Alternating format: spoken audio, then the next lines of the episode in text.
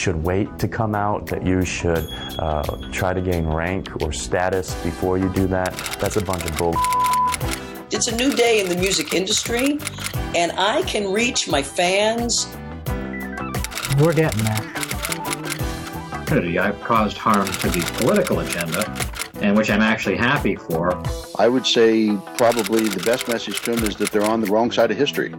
Whether you're lesbian, gay, bi, transgender, or whatever, love is love. Shout it out to the world. The Michelle Meow Show. Your A through Z, covering the LGBT, LMNOP, and everyone in between show. And now here's your host, Michelle Meow. Welcome, welcome, welcome to this incredible, funny, awesome hump day. We're recording the show here for Wednesday, which is tomorrow, um, February 10th. So I'll just go ahead and be honest with you. Yes, it's it's Tuesday here in the studio, but it's Wednesday for you tuning in. Fong, our producer, is in studio. Hello, Fong. Hello, Michelle.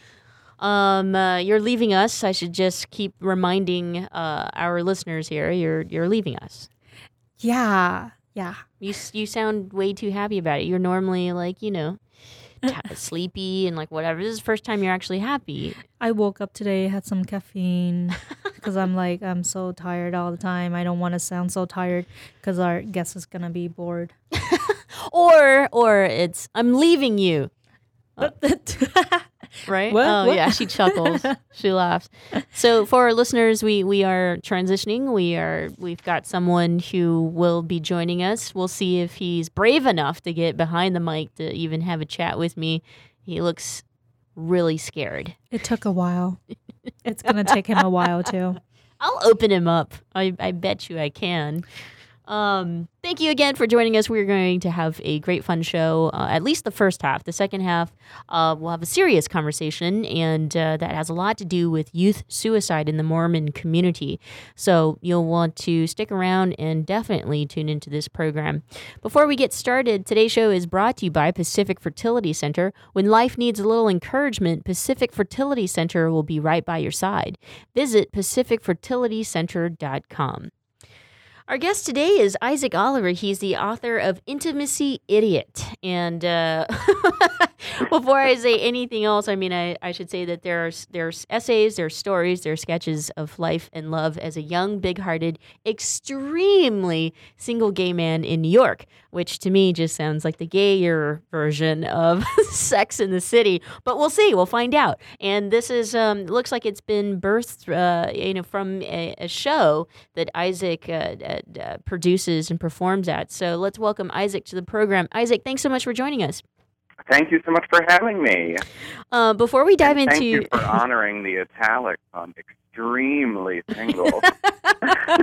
well, w- oh, we're we're going to get there. I'm definitely going to ask you what that's all about, um, and uh, I'm hoping that you know we'll share you know, some of the stories from the book with our audience today. But before we get there, let's back up and let's get to know you personally, and perhaps information that your publicist won't let you talk about, which would be Uh-oh. fun. Um, but yeah, tell us. You know, uh, yeah, where are you from? Where did you grow up? What was life like for Isaac as young little Isaac?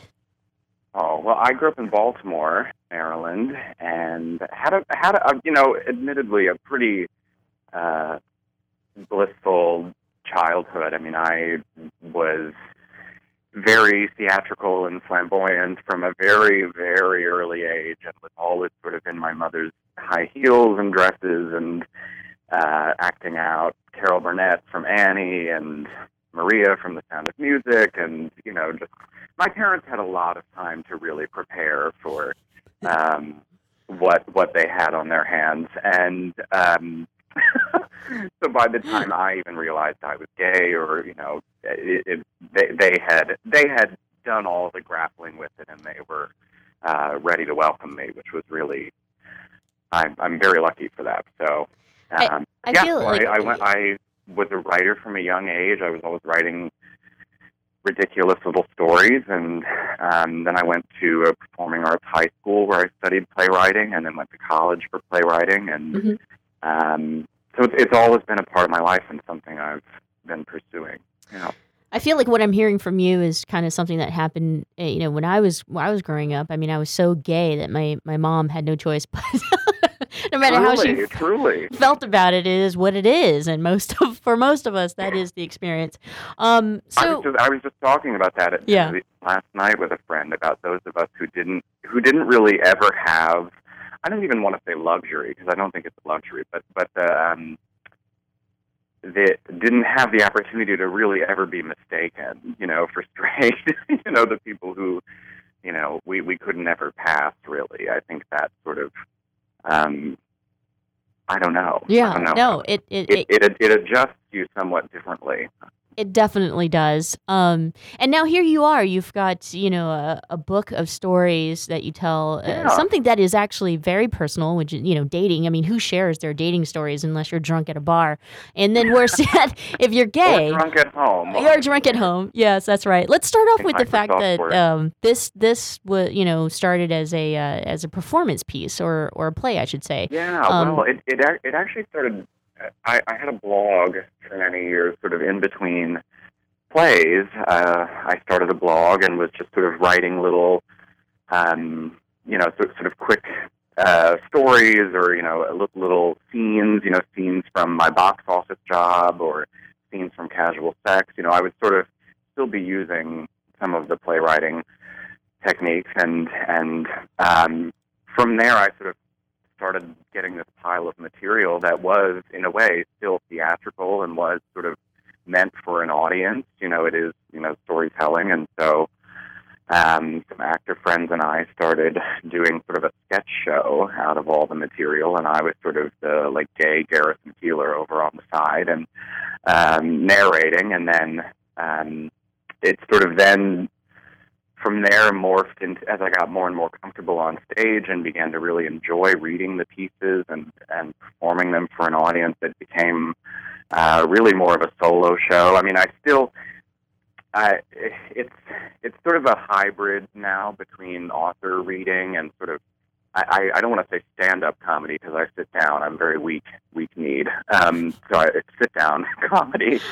um, and I read from the page, and and it's it's really, you know, it's equally part of my writing process, just as much as you know, sitting at home and um, being on my own. I really do um, value, you know, reading something brand new or something that's in rough shape in front of an audience. I find that very very helpful. So. Um, I did. I, I, I came up out of a theater in New York called Ars Nova, off Broadway, and and I had a sort of regular monthly show there for a couple of years that helped me develop all the material, and then put it into a book, and and now now here I am. Here you are. So I, I mean, let's let's put it out there uh, for the audience. These are true, accurate stories of your dating life. They are. They are. We, we, when the book went through the legal department at Simon and Schuster, the lawyer finally, you know, she just kept saying, "Was this true? Was this true?" And I kept saying, "Yes, yes." And and she said, "Well, I'm sorry. I just assumed some of these were you made them up." oh my gosh. They're just kind of sad. Yeah.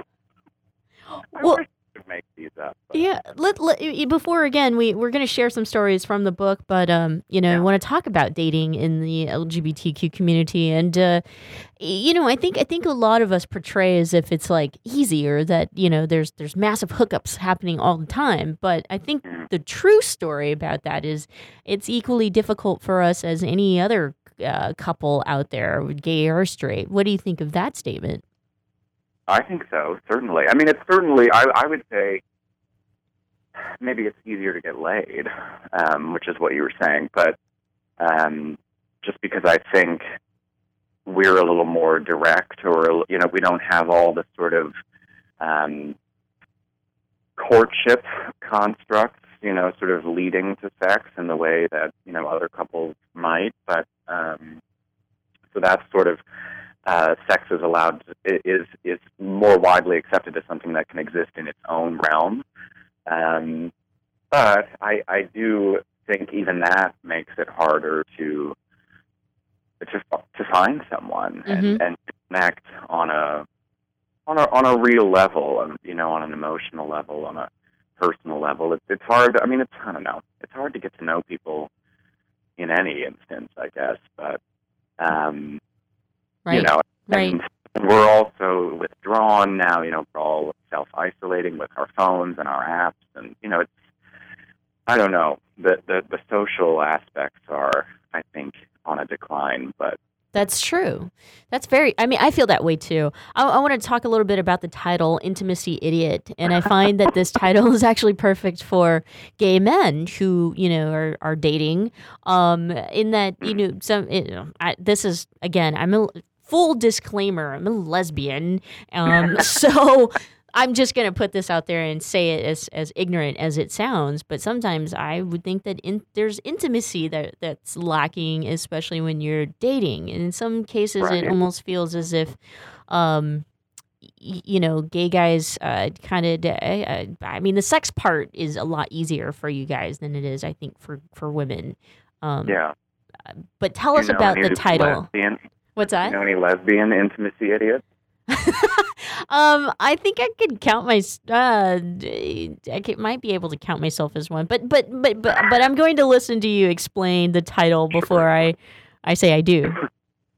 Yeah, I just um, I I think it's it, it- it's something you know I I can really only speak for myself. I just um, you know, it's something to me. It, it it was an idea that was evolving in my head. You know, as I was you know getting more and more comfortable performing and being in front of an audience and having all that fun. You know, in a room full of people or being out with friends in large groups and um, just the things you can say to each other and how comfortable you are, and then you know you sit down with one other person across the table, and you and I'm just all thumbs. You know, I'm just a complete mess, and you know what that. You know, I, I do mean the title for the most part. You know, as a joke, as as fun. Like I don't think I'm an idiot per se, but I do think I you know my there there there's a work and a skill that that I think you have to continually sort of hone at at being intimate with people and you know the sort of the work of revealing yourself and and taking that risk and not knowing you know sort of surrendering a bit of control in your life to another person by allowing another person in Mm-hmm. Mm-hmm. it's, it's it's something that I continue to struggle with um so Very, Yeah. very, very well said. Um, I think right I now. I'm sorry. mother's not a fan of the title, but I love it. I mean, that would be. I mean, oh, with the the male Barbie doll looking figure sticking out of the O, God. I think it's the Yeah. best um cover of a book ever. great cover, right? I, I I was so thrilled. That was the that was the only cover they showed me, and this is coming from. I mean, this book got rejected all over town, and you know, so many of the publishing houses were saying, you know, we like it, but it's too gay. It's too, you know, there's there's not enough, you know, it's too niche. There's not enough of an audience. It's not relatable enough, and and then I, you know, wound up with Scribner, who was so wonderful, and they, as you can see from the, they showed me that cover, and I just started crying because I was like, not only are you not apologizing for the gay content, like you are leading with it, with a bent over Ken doll going into a glory hole. it's brilliant because here's the thing. Yeah. Here's the thing. Like I mentioned earlier in my introduction, I, I mean, you could look at it from the gayer version because I think Sex in the City is gay, is pretty gay. Um, Oh, but yeah. as as well as you know the audience and the following. Uh, but also this book and uh, your performance can be treated as a gay, an actual gay version of it. In that how many straight women and or or even lesbians who are friends of gay men enjoy sitting there listening to you talk about your adventures within the community i think we all do and we connect with it Yeah. somewhere somehow That that was one of the really wonderful things. I, I did a little book tour over the summer, and I came to San Francisco actually, and was at uh, the Oasis Club, and um, just at at each place, sort of seeing how diverse the audience was. You know, in terms of not just sexuality, but and gender, but you know ages. You know, all all over the spectrum. I mean, I, when I went to Baltimore, my parents brought their church choirs, and you know, they all bought books for their like newly out gay grandsons and daughters, and you know, it was just it was actually really um, I, I found it very reaffirming after sort of going through that hurdle of everybody saying no one will relate to this because Mhm. it's too gay. I mean, I I th- I think the more specific an experience is that you're conveying, the more relatable. I- I think that's what makes something relatable. So, Right. Right. Um, Well, I I- I think it's a perfect time for us to take a quick short break, and when we come back, uh, I'd love to hear the you know some of the stories inside the book. So stay with us, okay? Great. Thank you. We'll be right back with Isaac Oliver, the author of Intimacy Idiot. You don't want to miss the second half because he'll be reading right from the book. Don't go away.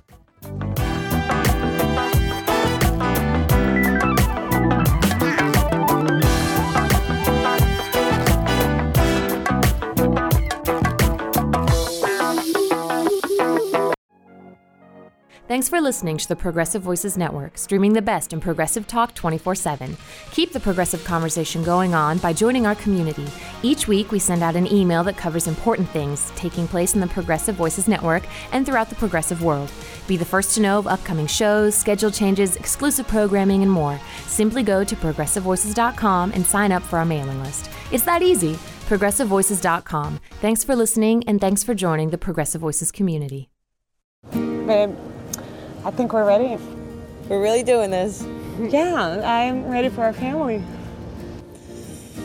So where do we start? Starting a family is a team effort, and when life needs a little encouragement, Pacific Fertility Center will be right by your side. As a unified team of the best fertility specialists, guided by the highest ethical standards, Pacific Fertility Center provides patients with compassionate fertility care. Visit pacificfertilitycenter.com. This is a true story about two best friends who fell in love and moved across the country to the city by the bay. After many years of dating, Jen and Jacqueline are now planning their dream wedding. It's a big moment in everyone's life when you say I do, especially when you can make choices for your authentic life and your loved ones too. Congratulations, Jen and Jacqueline.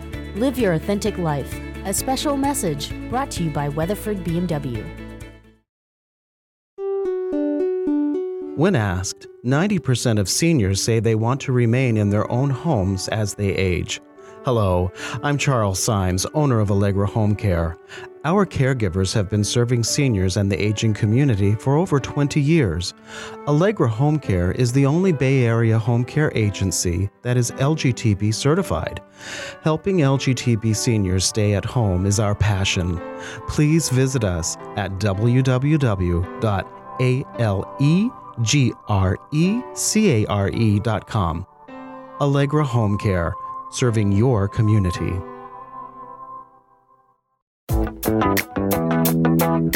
And now, back to the Michelle Meow Show. Welcome back. Thanks so much for joining us here. I'm Michelle Meow, your host. Our guest today is author Isaac Oliver. Um, he's also a performer and a playwright. His new book is Intimacy Idiot. And so, Isaac, we said that we will share some actual stories of your dating life. Um, I want to bring up Grindr just because I think that. Uh, a lot of people have um, stories about Grindr, but also because I think heterosexual people love hearing stories about dating life on Grindr. They do. I think it's. I. I don't know. It's, it's so wildly exotic and I think thrilling uh, for them to hear about. And, and did, well, I th- didn't Tinder start out as sort of like a straight Grindr, and it was supposed to be more for sex. I have no idea, but. Um, Well, I do. What I, I do don't know is that uh, you know, I, uh, straight queer people use Tinder, and a lot of it is for hooking up. And I think I, I'm I'm not personally on it, but I've seen my friends do the swipe thing. Um, I've Yeah. never I've never you know I, I don't know how Grindr works, but what I do know is a person that I was traveling with. Um, was able to meet somebody at, in the hotel that we were staying at. So it's got like GPS or something on it, and you it's can all chase. GPS. Yeah, you can put on. you you upload a photo either of a face or a torso. There are a lot of headless horsemen on there, and um, and they're usually the ones demanding a face picture out of you, or else they won't talk to you, which I just find so hilarious. Um, but uh, you then you know say you can sort of fill out a little profile and say what you're looking for, and and then it just shows you everyone you know sort of by distance. Um, you know how far away they are from you, and you can reach out to them. It, it's not like Tinder where you have to match in order to be able to talk. Um, you can sort of send messages to anybody, and uh, I don't. It's it's it's wild. I mean, it's um, being in New York, you know, and living on top of each other and all these buildings. It's hilarious when you look and someone is like 12 feet away from you. But well, let, let's let's share your specific story that uh, I believe is included in the book Intimacy Idiot. well, yes, yes. I mean, I've, I've, a lot of the book is is called from you know Grindr meetings or manhunt, which is a website, which is still a website, but it's a little obsolete now. Uh, Mm, manhunt. but I've manhunt manhunt.net, which was quite the site, and yeah, I, I I met really a ton of people through there. I mean, it took some of the sort of more featured in the book. I met a guy who was an Australian flight attendant in town for the weekend, and he turned out to be a furry, which I didn't know. But he told me after we'd hooked up that he is a dolphin. That's how he identifies, and uh, which you know was a hilarious, long, strange, lovely evening. Actually, Wait, I'm sorry. I've never heard of uh, identifying as a dolphin. So tell us exactly No. what what what what a Well, dolphin Are you is. familiar with the with the furry community and their? Yes. Um, I I mean I'm I'm far from a spokesperson, but they um he just the the dolphin is the animal that he identifies with. You know he he considers himself to be sort of spiritually um a dolphin, you know, that that same essence. You know, uh, his his words. He said he said, you know, I'm playful and intuitive, and I'm really alert. Um, Perfect. Gotcha. Uh, okay. Yeah. um, I don't, you know. Okay, that he, works. He was a lovely guy. Um, so yeah, and I've heard from him again recently. I've I've been hearing from several men in the book actually, which has been, you know, knock on wood, they've all been really great about it. Um, but you know, one one guy even said, "I didn't I didn't know your name, and now I do." You know, hey. Um, you, you know, I, I'm I'm sure it's hard uh, to choose a a favorite story. That sounds weird. You know, favorite date. um, along the lines of what you're willing to share here on the book. But if you, uh, yeah, you know, for a new audience, um, what do you think is is a good story to share? Well, let's see. I'm trying to think. There are the dolphin story is is probably my favorite. Um, it's a little longer. I don't know how long we have. Um, let me see. Yeah, we got we got a couple minutes, so I guess that's a couple minutes. Well, I'll read. Let me see. I'll read um, a story about parties, which is somewhat about dating. okay. Um, this is called People's Parties. Some people are great at parties. They know exactly when to arrive, how much to drink, and most importantly, when to leave. Me, I've arrived so early I've had to devein shrimp. I've laughed wet bursts of wine onto people's faces. I've tucked hosts into bed at evening's end. Here's my usual party strategy. Find the liquor, find the food, find the space where two walls meet. Alienate enough people around you to have some breathing room. Find the attractive people. Now, this shouldn't take long. They'll be the ones getting everything they want in life. Once you've found them, stare hungrily at them all evening and interpret every alarmed flicker of eye contact from them as a new stage in your relationship. If an attractive person comes over and says something to you, perhaps something like, What are you doing over here in the corner? Always, always look behind you, because nine times out of ten, a fellow attractive person has strayed from the pack and gotten lost, like a glamorous lamb with a fade and Macklemore tickets, and is merely being retrieved. If the attractive person is indeed talking to you and seems interested, genuine, or even flirtatious, you're probably going to get murdered. You could do worse. An axe in the back is still penetration. Is he smiling, laughing, touching your arm, telling you you're funny? Yeah, you're going in a well. He's going to make a coat out of your skin.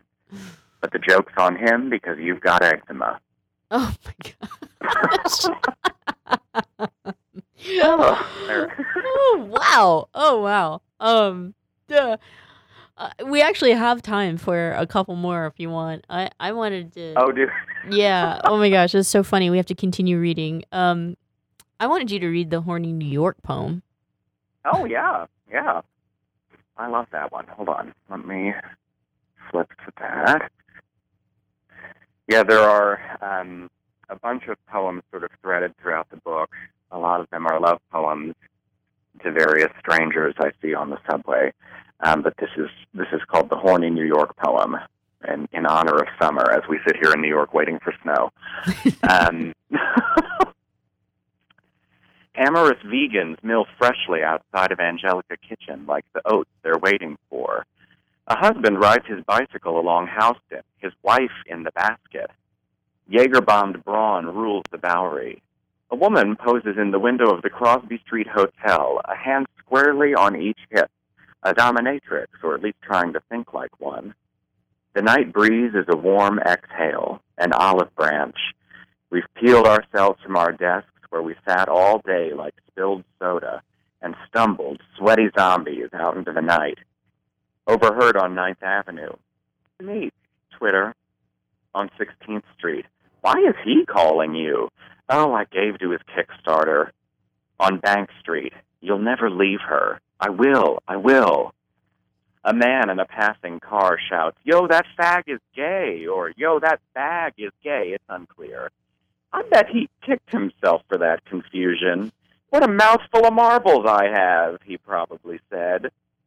On Curry Row, young brothers Lehman massage each other's bespoke suited shoulders as Mater D's bark and beckon them inside. On Second Avenue, women wilt like petals from bar stool stems. In front of Sunshine Cinema, a woman screams at a man, You cannot just desert your family in New York City. And he whispers, You're going to go to jail again. And she says, It'll be worth it. the arriving train whips the scent of the man in front of me on the subway platform up my nostrils to my calloused receptors, and I think, Okay, tonight. A man across from me cuddles a woman and tells her, You're skinny because I love you all night. An actress, still in her show makeup, a face for the back of the house, brings a kale smoothie to her boyfriend's lips. A teenaged couple neck and text on the stained couch in the laundromat. And in my room, the man I just met sits naked on my bed, looking at my books. Toni Morrison inches from his inches.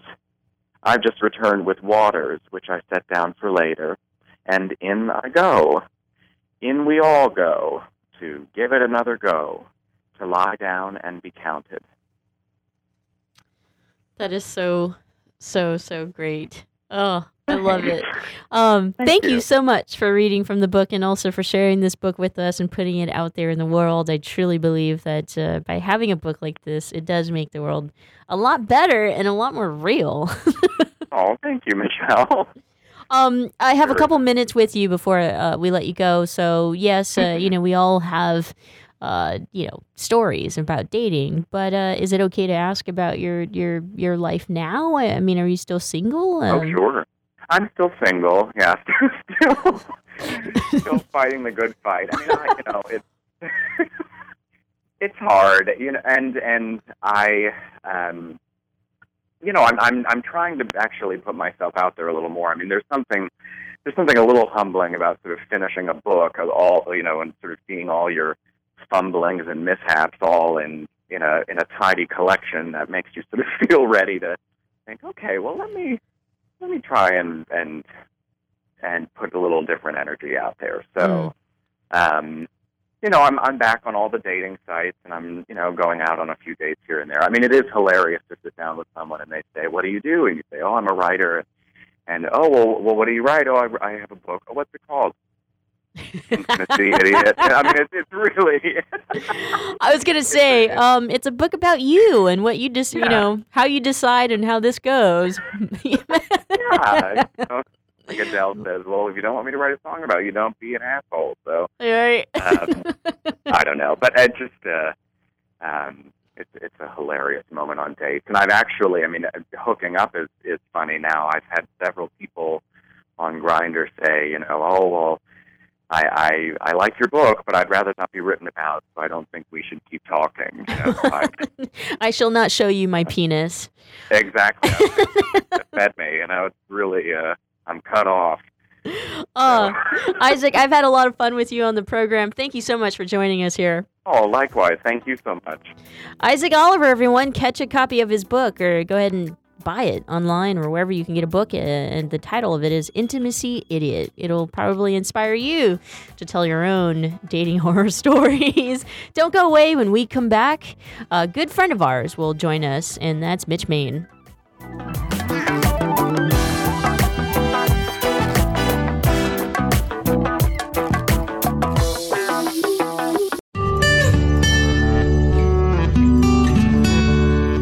I'm Heklina. I've been doing drag here in San Francisco for almost 20 years, and uh, over the past couple months, I just opened up my club Oasis. It's been going really well. People really seem to appreciate the space. It's something people say San Francisco really needs right now because the city has been changing a lot. I always had this attitude of, of opening a space that was kind of like for everybody, and that's just kind of the attitude and the the uh, the ethics of Oasis is it's kind of a space for everybody. How does it feel to be a business owner? I don't know. You know, it's funny because I still need, I still have to kind of pinch myself to believe it's actually true. You know what I mean? Like I walk in there and and I go up to the bar and I go, oh, could I please have a glass of water? You know, it's kind of like I forget that it's my place. Running gay clubs, it's changed a lot. Um, I think that gay people now, they're everywhere. They don't feel like they have to maybe be in a gay bar all the time, so you have to be much more creative about how you are enticing people to come out to your club. I, I guess I'm successful because I'll just say it, I work really hard at what I do. I also like to provide a really quality experience for people. So yes, you know, people will pay to see my shows and pay to come to my club, but I always like, like to give them something that's worth it. The experience that they'll, they'll leave my shows going, okay, that was worth it. You know what I mean? That's just always been my attitude um, just to entertain people. And so it seems like that works, you know. I would say to young kids, you know, just kind of form your own identity. And, uh, and you know, don't let others dictate how you should behave or think. Uh, you can always go to uh, sfoasis.com to find out about all the entertainment and nightlife that we have going on at Oasis. If you want to see drag, we've got that for you. If you want to see some queer hip hop parties or queer dance parties, we have that for you. Spotlight on Success and Achievement, brought to you by Wells Fargo. Together we'll go far. And now, back to the Michelle Meow Show.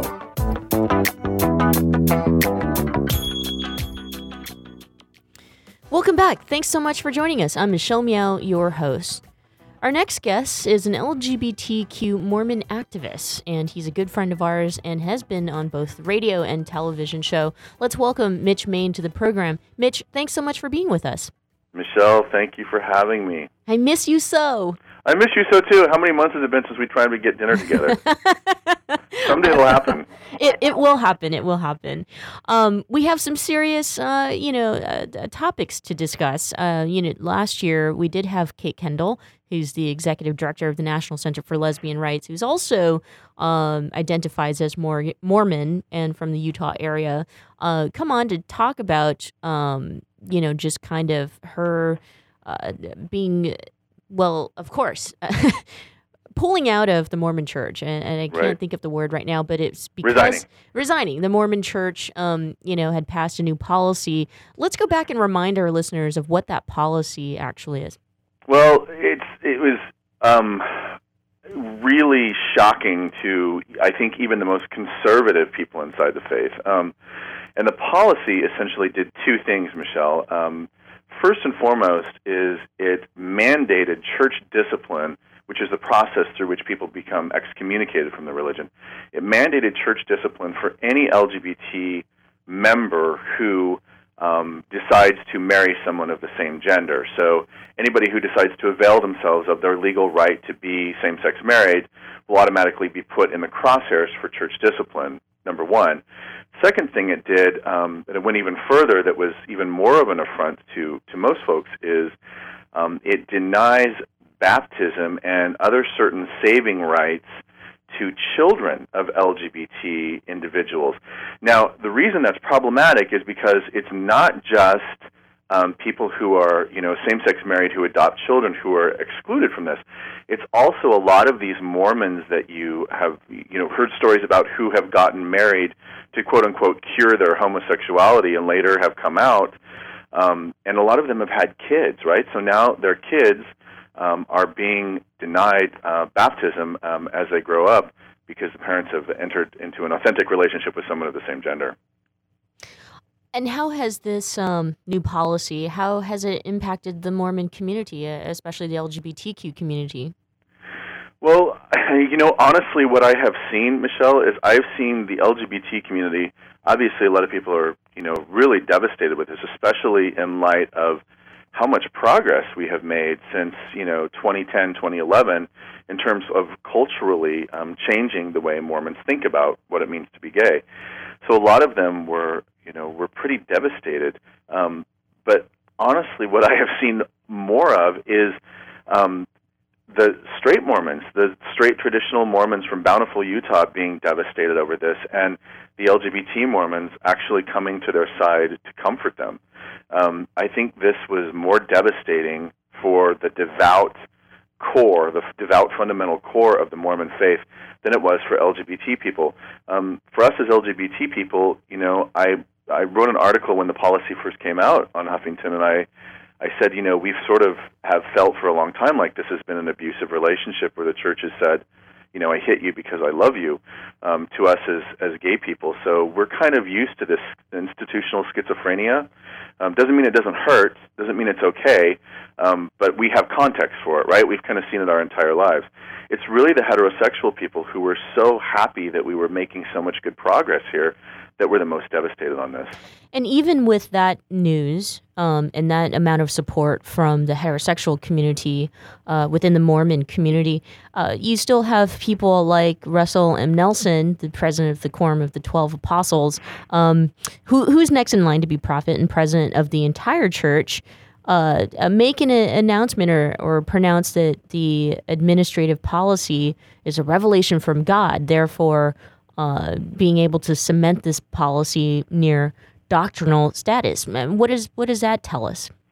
Well, so where that gets to be really problematic is, um, you know, there are. It, when I spoke to what how this feels for us as LGBT individuals, I'm speaking particularly for adults, right? Mhm. Um, I'm not speaking for the voice of youth, which scares the heck out of me because this policy, what it's done, Michelle, is taken. You know, say you're a 13 year old you know, gay Mormons sitting in the pews on Sunday, and you know, out there in the landscape, you see some of these congregations that are deciding to open the doors to everyone. Right? They're like, you know, doesn't matter where you are in your personal life. If you're married to somebody of the same gender, if you're dating somebody new every night, you're still going to have a place to go on Sunday. Um, we may not be able to get you to the temple, but you know you're going to have a place to go on Sunday, and you're going to be welcomed. You're going to be loved. You're going to be coming to the picnics.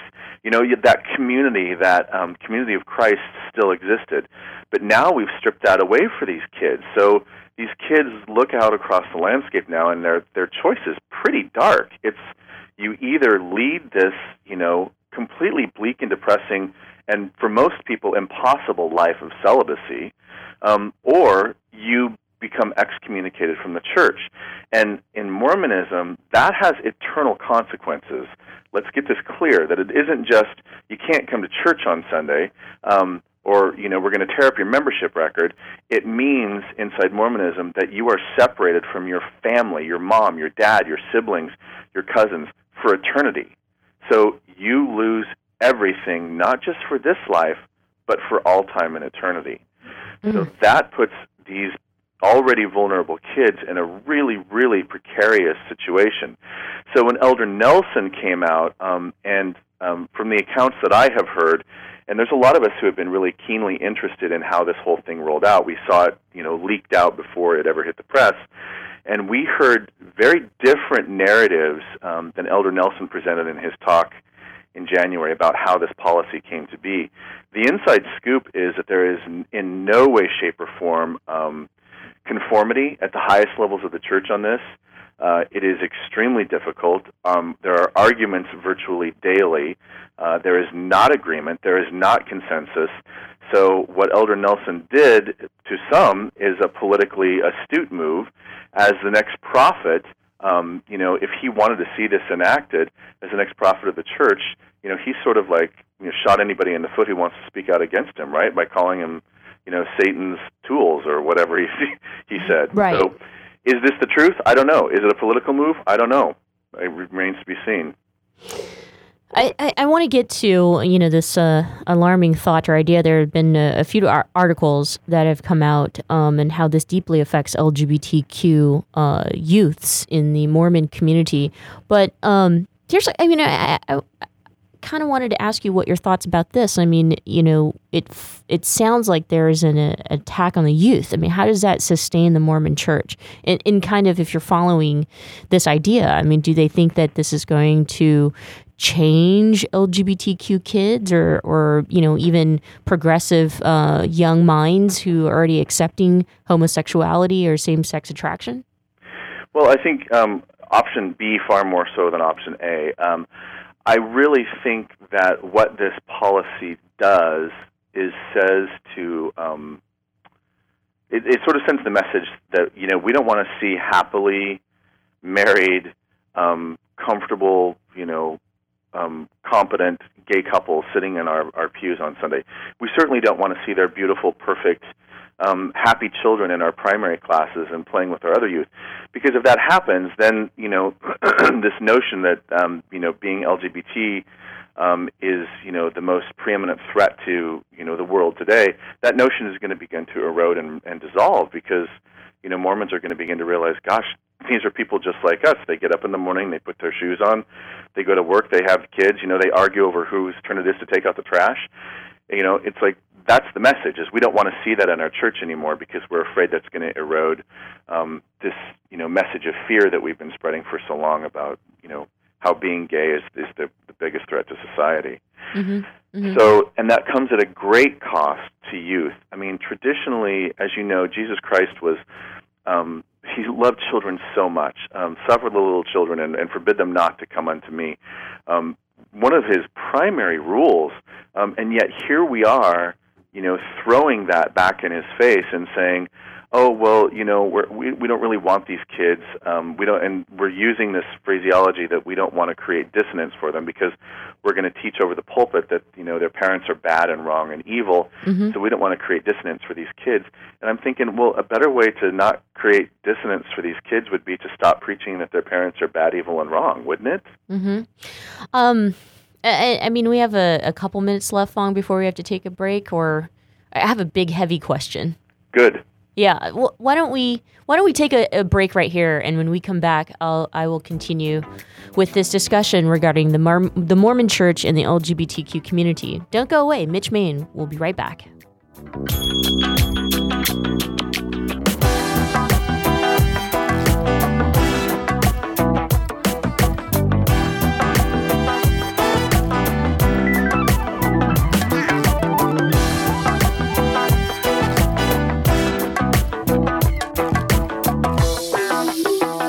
Thanks for listening to the Progressive Voices Network, streaming the best in progressive talk 24 7. Keep the progressive conversation going on on Facebook. Like us at facebook.com forward slash progressive voices. On the Progressive Voices Facebook page, we update the stories that our hosts like Thom Hartmann, Stephanie Miller, Bill Press, and Leslie Marshall will be talking about during their shows. And we share great news, commentaries, opinion pieces, and videos from all over the progressive world.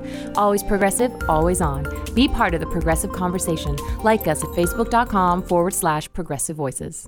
The Commonwealth Club is a unique organization that brings together people from a variety of backgrounds to explore important issues as a community.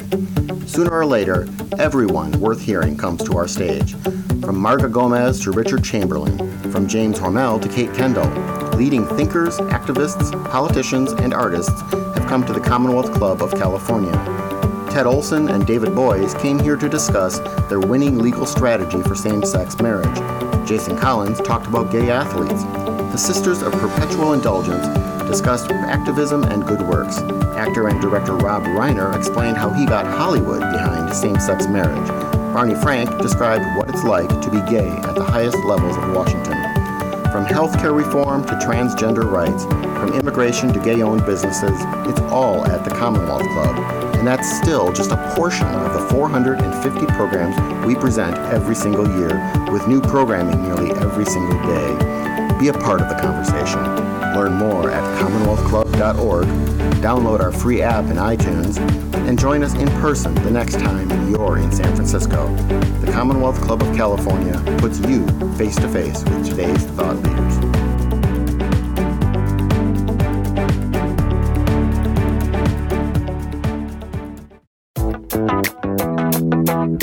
And now, back to the Michelle Meow Show.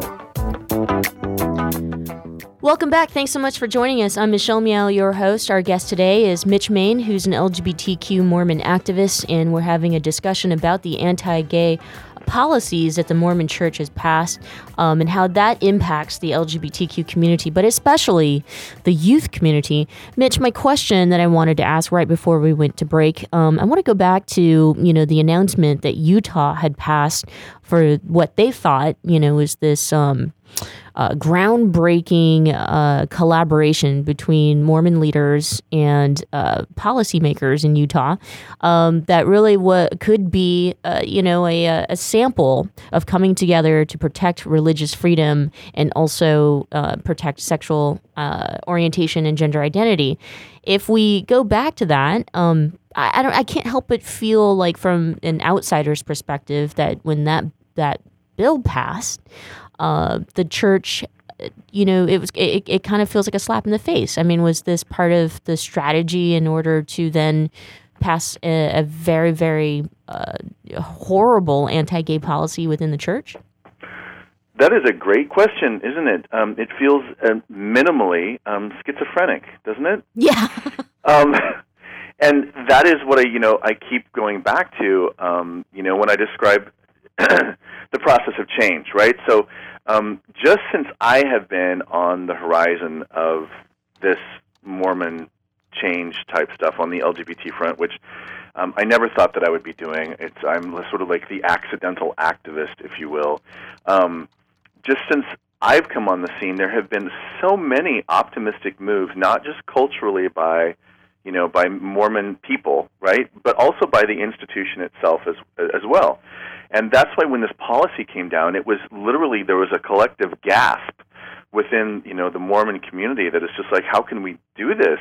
It's like now that we've you know. It, I don't know. It does. It feels like political or, or institutional schizophrenia, Michelle, and um, it it's a difficult. It's difficult for people to trust the institution right now. Mm-hmm. And what do you think? You know, policymakers are pro LGBTQ uh, equal rights um, within the Utah space uh, or area, um, and even the Mormon Church. I mean, what is the response to these anti-gay policies? Is there anything being mobilized to counter this, or or I, I wanted to ask you this: or will the will will the church split? Will there be a, a uh, more progressive version of the Mormon Church um, versus these guys who are going back to I don't know what land, but a, a, dark, dark place. Um, yeah, what are your thoughts? Well, I, you know, I'll tell you. Let, let me start that the answer by telling you what my email box is full of. It's full of a lot of stuff, but but um, one of them, uh, a large proportion of what's in my box right now are these, you know, what I would call formerly really devout uh, Mormons who, um, you know, didn't even think about being gay, thought gay marriage was wrong um, you know, and this policy has really done more to create the next generation of LGBT ally inside Mormonism than any grassroots um, effort that anyone could have created, uh, because it really is making people think. I'll just read you this quick one from a, a woman in Utah. Um, I've been a firm opponent, opponent of LGBT marriage, but this, especially with the exclusion of children, is too much for me to bear. Um, I know this did not come from God and I am speaking out against it, and I don't care about the consequence. It's time for me to finally do what is right for the gay community. Mm-hmm. The only thing I regret is it took me this long to get here. So that's the sort of thinking that we're seeing really spawn inside the Mormon community, and it isn't organized quite yet. It isn't. Um, We haven't decided exactly what that means when she says speak out. I'm sure she's still trying to figure that out for herself because in some way, shape, or form, these people will also put crosshairs on themselves, right, for speaking out against the um, religious authority. Mm-hmm. but it's um, I believe what's going to happen, Michelle, and I don't have a magic eight ball on this, but uh, this is a problem for our church, and it is a big, big problem. Um, this policy, and now the elevation from Elder Nelson to you know near doctrinal status, has the capacity to splinter us like nothing uh, most of us alive today has ever seen. Even more so than if we go back to the 60s and the 70s and look at our racist policies on um, on black members, because um, what this means is this cuts to the very core of one of the fundamentals of the Mormon faith, and that is the family. We are asking parents now to abandon their kids. We are asking children you know, if you want to be baptized into the Mormon faith and you have an LGBT parent, we can baptize you at age 18, but you have to disavow your parents' relationship. This is self mutilating to the faith. It cannot be sustainable. Um, what is going to happen is if we don't make a shift and do it quickly, um, we are going to wither away into some little bizarre religion of you know, bigots and extremists. And Mm-hmm. you know, we're not going to have a temple up here in Oakland. We're going to have a museum. Right. So it's it's a big problem for the church, and it needs to be addressed quickly. Um, you had mentioned this earlier, and uh, we said we'd come back to it, but there have been reports um, of an increase of reported suicide deaths in the Mormon LGBTQ community. Can you confirm that, or? Yeah, how the I mean, to be honest with you, it's like you you grew up, you know, gay, and you know what institutional um, rejection feels like. Sure. Um, and you probably also know what family rejection feels like, and and how it how it works. And we've known for a very very long time, for generations, that um, you know LGBT youth have been taking their own lives based on what they feel that they learn about themselves or hear about themselves in church. I actually did myself when I was 16 years old. I tried six times to take my own life. I failed every single time. Um, so this is not only my you know my lived experience, but it's you know something that I deal with when I deal with these families and kids every single day.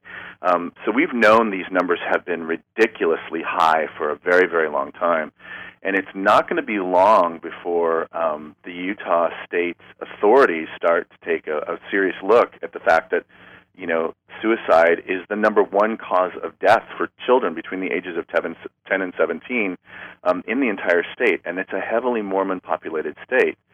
And what we've seen is um, a friend of mine um, who is just sort of out of the blue started collecting data um, when the policy was changed back in November, um, who is uh, kind of a lifeline for a lot of people like I am. And, you know, she collected over just a few months period of time 32 um, individuals who called her to reach out to her to say, "My son slash daughter has taken their own life." So these were confirmed to her, um, and that's just in Utah. And those are just the ones we know about. We don't know about most of them, Michelle, because um, perfect example. A couple years ago, I found out about a 17-year-old boy who, you know, took a shotgun um, to his high school um, when it was you know summer break and sat in the back of the high school in his car and shot himself in the head.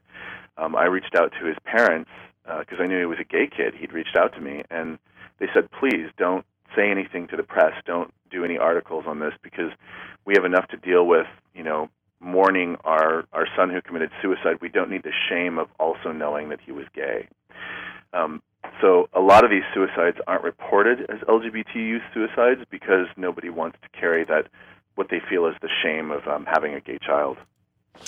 In wrapping up and you know why we're having a discussion mitch um, i you know you yourself being out there being an lgbtq activist uh, and being mormon i mean you are a figure of hope for the young um, there are programs or resources there are organizations and there are people like you that are willing to help uh, if if people need them parents and youths can you tell us about any resources or or people they can turn to Absolutely. Um, we we have a huge. Uh, progressive Mormons are more connected than most people when it comes to social media.